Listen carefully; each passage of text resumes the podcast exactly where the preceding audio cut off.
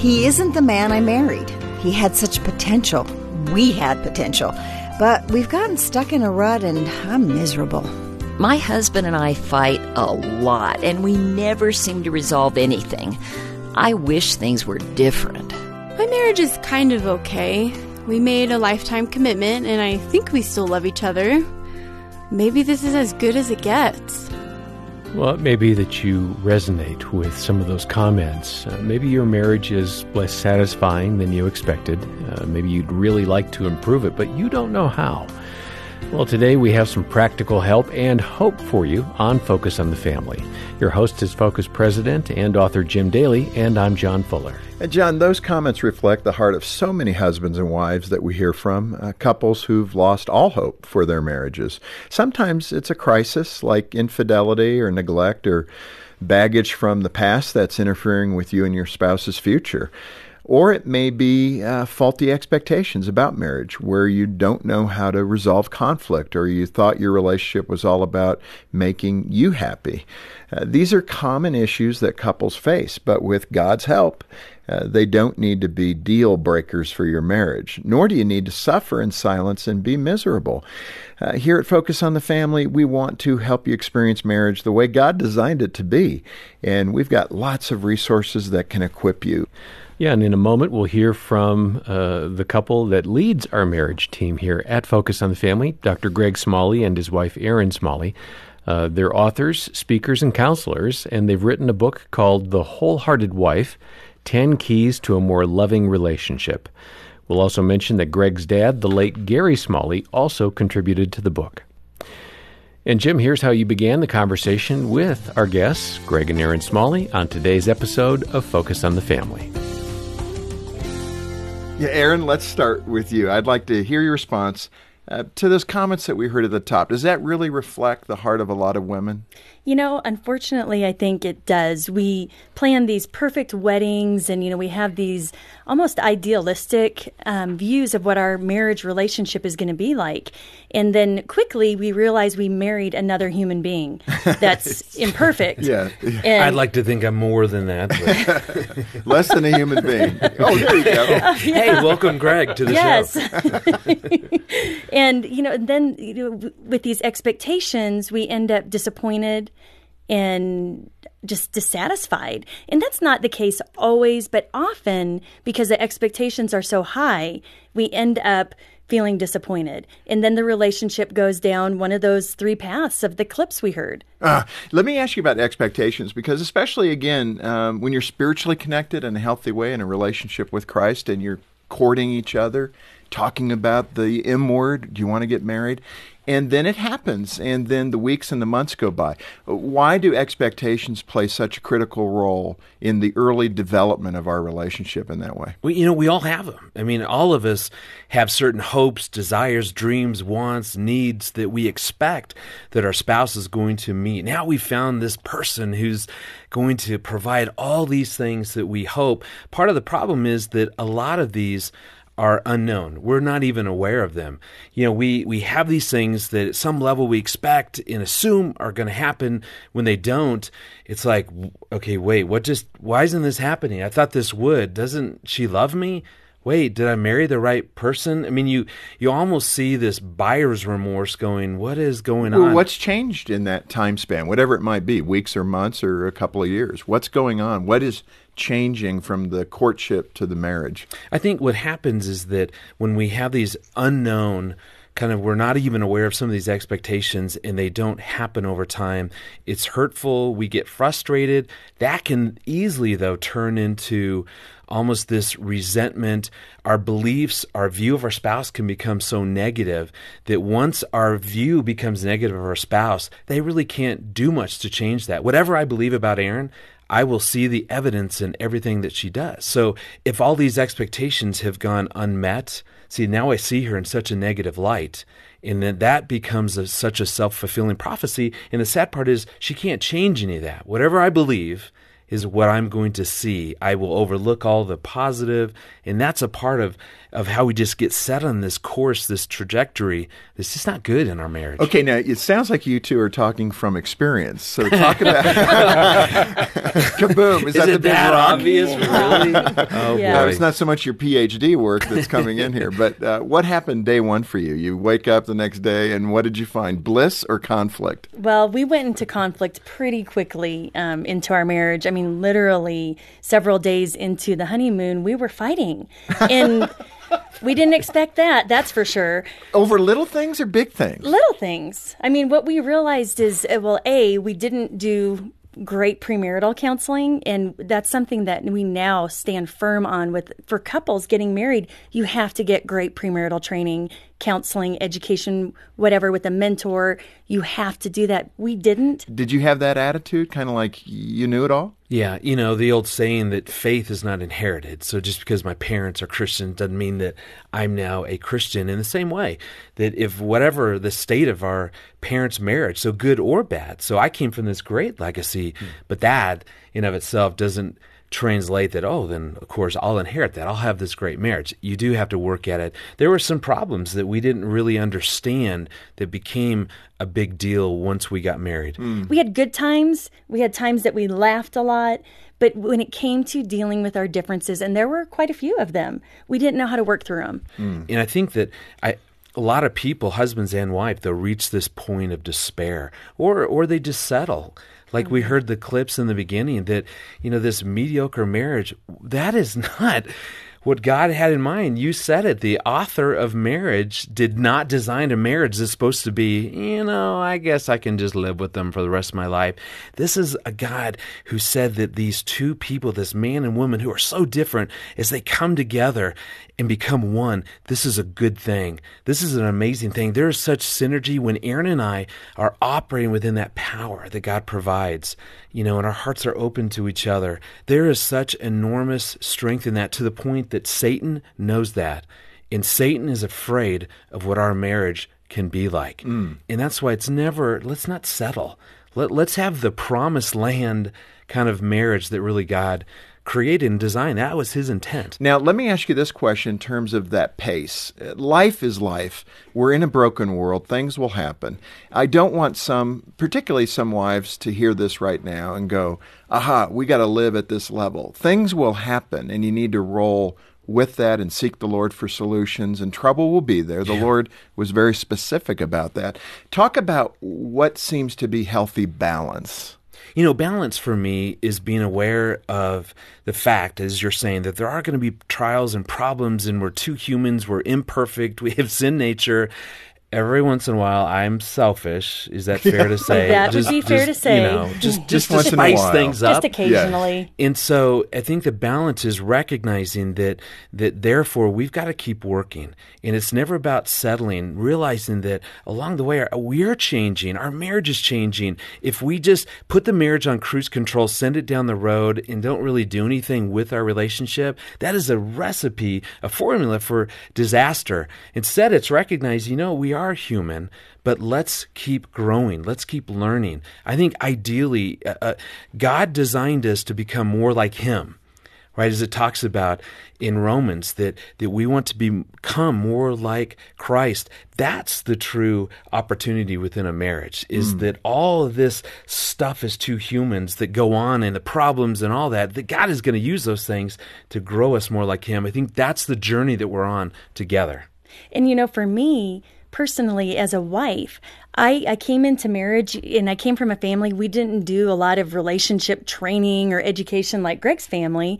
And so for me, I was on this journey of really wanting to understand what I could do personally. How could I show up in this relationship? Because as we started to have problems, I, no one wants that. I didn't want that as a wife. I wanted to be a good wife. I wanted to be a great wife. And so I set off on a journey of learning and growing and, and seeking the Lord, growing in my faith, but then also getting some skills. And ironically, I learned a lot of it from Greg's dad.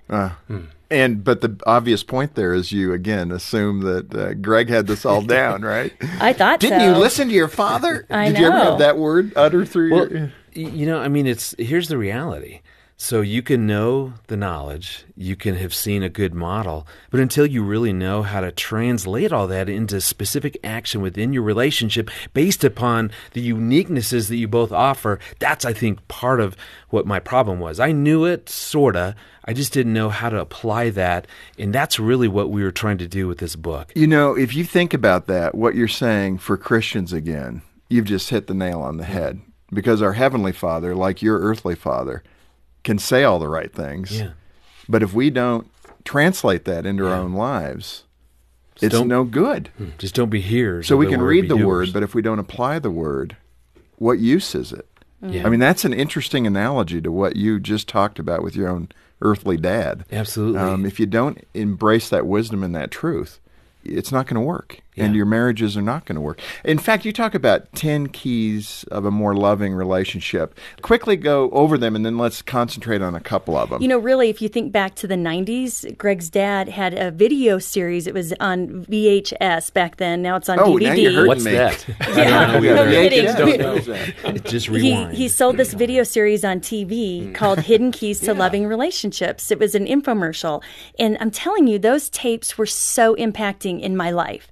And so, really, we based this series, the topics, this book is based off the topics from that series. And really, so what they are there's honoring your spouse, nourishing your spouse, really, and that's putting honor in action, um, accepting personality and other differences, which we needed some help with that, and connecting spiritually, fostering communication, connecting sexually, learning to resolve conflict, diffusing anger. Anger is an issue that often we don't talk about, forgiving each other.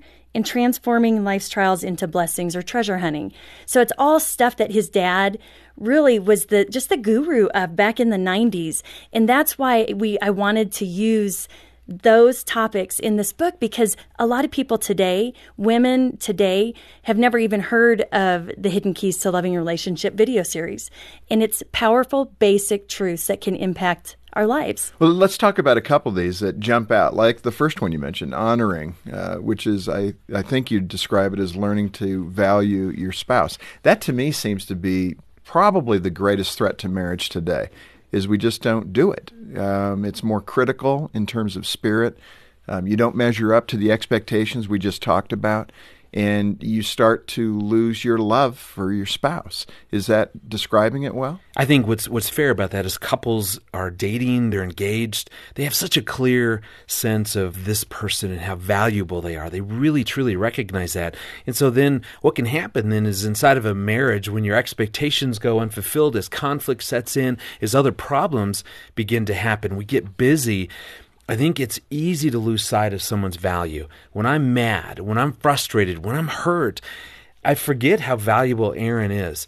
One of my very favorite verses talking about marriage in the Bible is Ephesians 5:29. Several times throughout that passage in Ephesians 5, um, Paul is saying that husbands, you need to love your your wife as you love your own body. So he says that numerous times. And so finally I'm like, okay, what does that mean? And then in 529, he gives the answer and he says that for no one ever hated his own flesh, but nourishes it and cherishes it just as Christ does the church.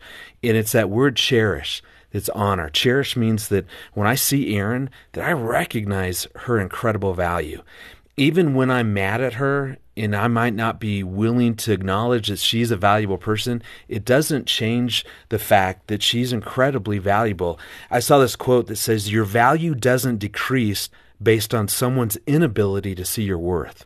What's true about Erin is that she's incredibly valuable. God said, She's made in His image. She's fearfully and wonderfully created. He says that she's His treasured possession. Jesus says that she's His glorious inheritance. I mean, there's so many truths in the Bible about how valuable she is. Mm. So that's what's true about her. My goal then is a mindset, it's an attitude, it's a conviction that really says that she is valuable. And when that's a foundation within a marriage, that's what you value in Luke 12:34 it says what you value there will your heart be also.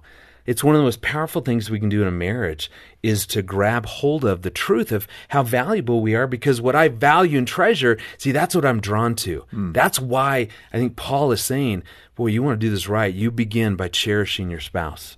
and as a wife it's you know so often we think that we're basically you know this is in the marriage it is what it is you know there, it's not going to get any better. But what the basis of this book is is really that we as a wife have the power of influence. We can influence the overall environment of our marriage. And with honor that is a huge impact that we can have on our relationship by how we view our spouse. Because so often when we close down like greg was saying we start seeing negative things. We have a choice to step back and really look and remember who he is what god says is true about him. And that can influence and make a great change in this marriage relationship. Mm. Because the system shifts. When my behavior shifts it impacts the overall system. It doesn't mean that I control him. It doesn't mean that I can, I mean, believe me, I've tried to control and change him. I'm a handful. Let's and just and be that, honest. that It's just doesn't normal. It work. It doesn't work, does it? No. Yeah, it's normal for a couple that that's a dynamic that a lot of spouses will try. yeah, often we want to focus on what they're doing, what their behavior is, because believe me, it's more fun to focus on what he's doing versus what I'm doing. And so, in this, uh, the paradigm shift is that how do I show up in this relationship? And how can I impact my marriage? Well, I thought in looking at the book, The Wholehearted Wife, uh, something that caught my attention was something you called the no win marriage. And it said something like this If a woman's identity isn't rooted in Christ, she may try to draw her worth from her imperfect husband who cannot meet all her needs. Wow, that is a powerful statement. Um, a, the truth of that, I think, is powerful. And B, um, where does she need to be rooted in order to have a healthier relationship with her imperfect husband? Mhm, because so often as women, we get our value based on the quality of our relationships. Often that is how we define ourselves. And so we marry this imperfect man, and, you know, we're all Hello. she said that with some emphasis. She, she says this numerous times. hey, we're all in the hot seat, buddy. I think if Dena and Jean were here, they'd know. say the same yeah, thing. We're feeling for you, Greg, but you're doing well. okay. We marry this imperfect man. I mean, we all have imperfections. Let's say that again. I married this imperfect man.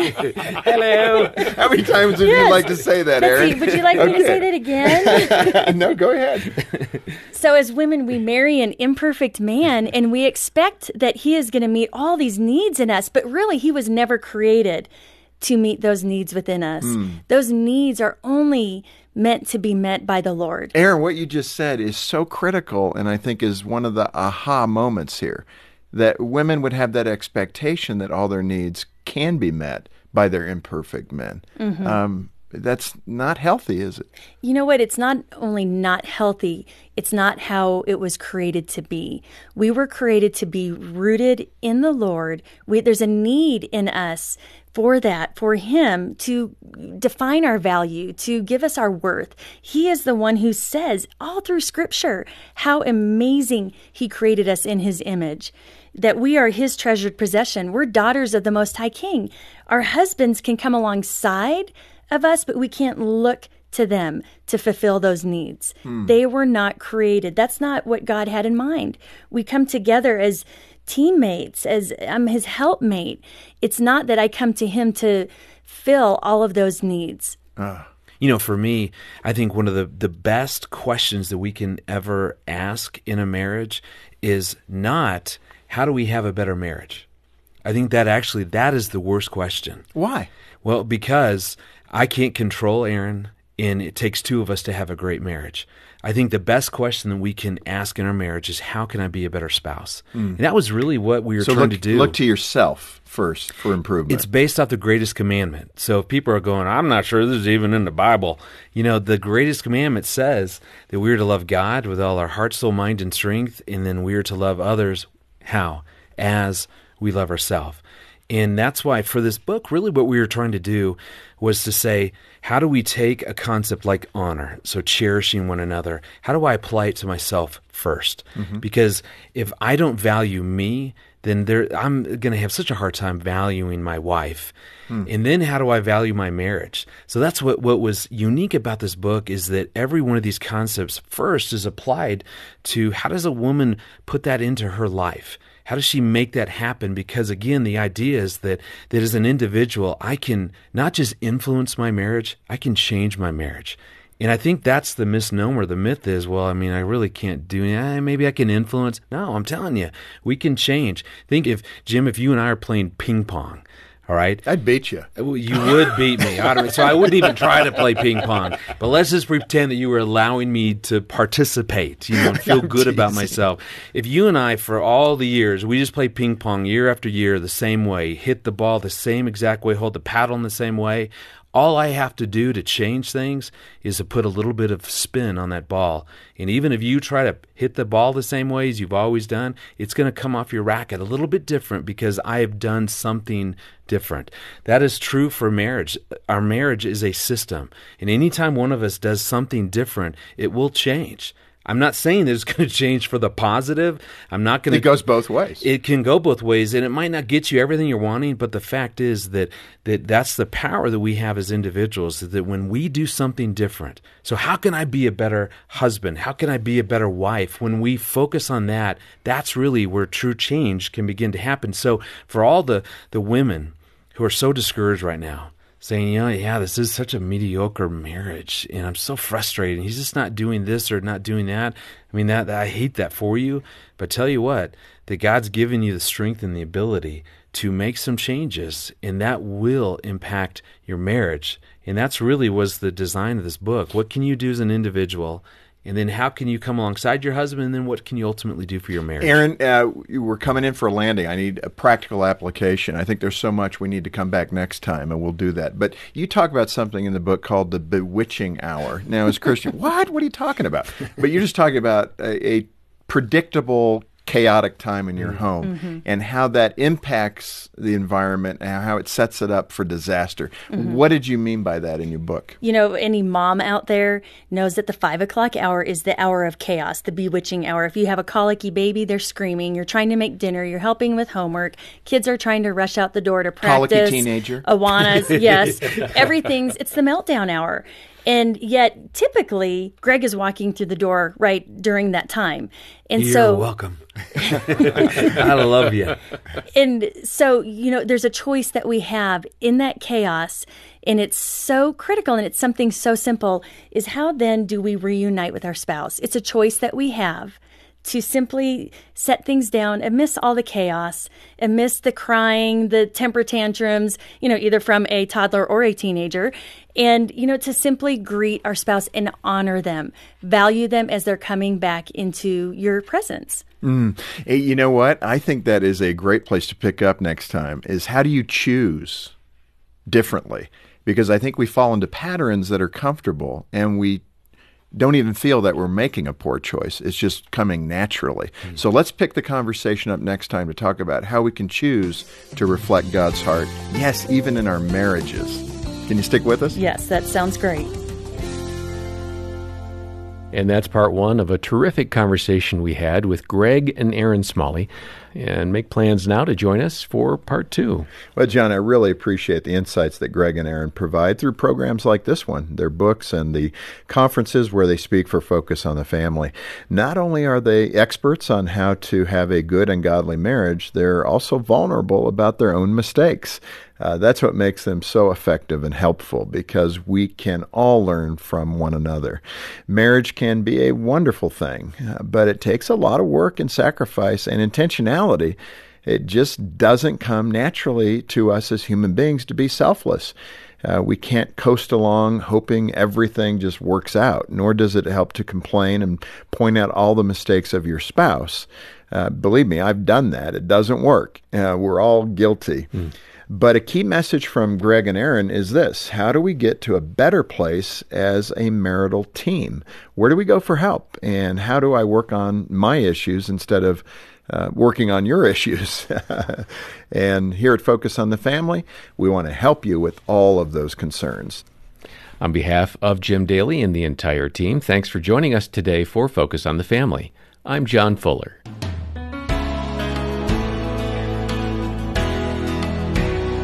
I'm feeling quite challenged by the program today because I really do value what Erin Smalley said about stopping what we're doing and greeting our husband when he comes in from work, no matter what chaos may be happening in our home.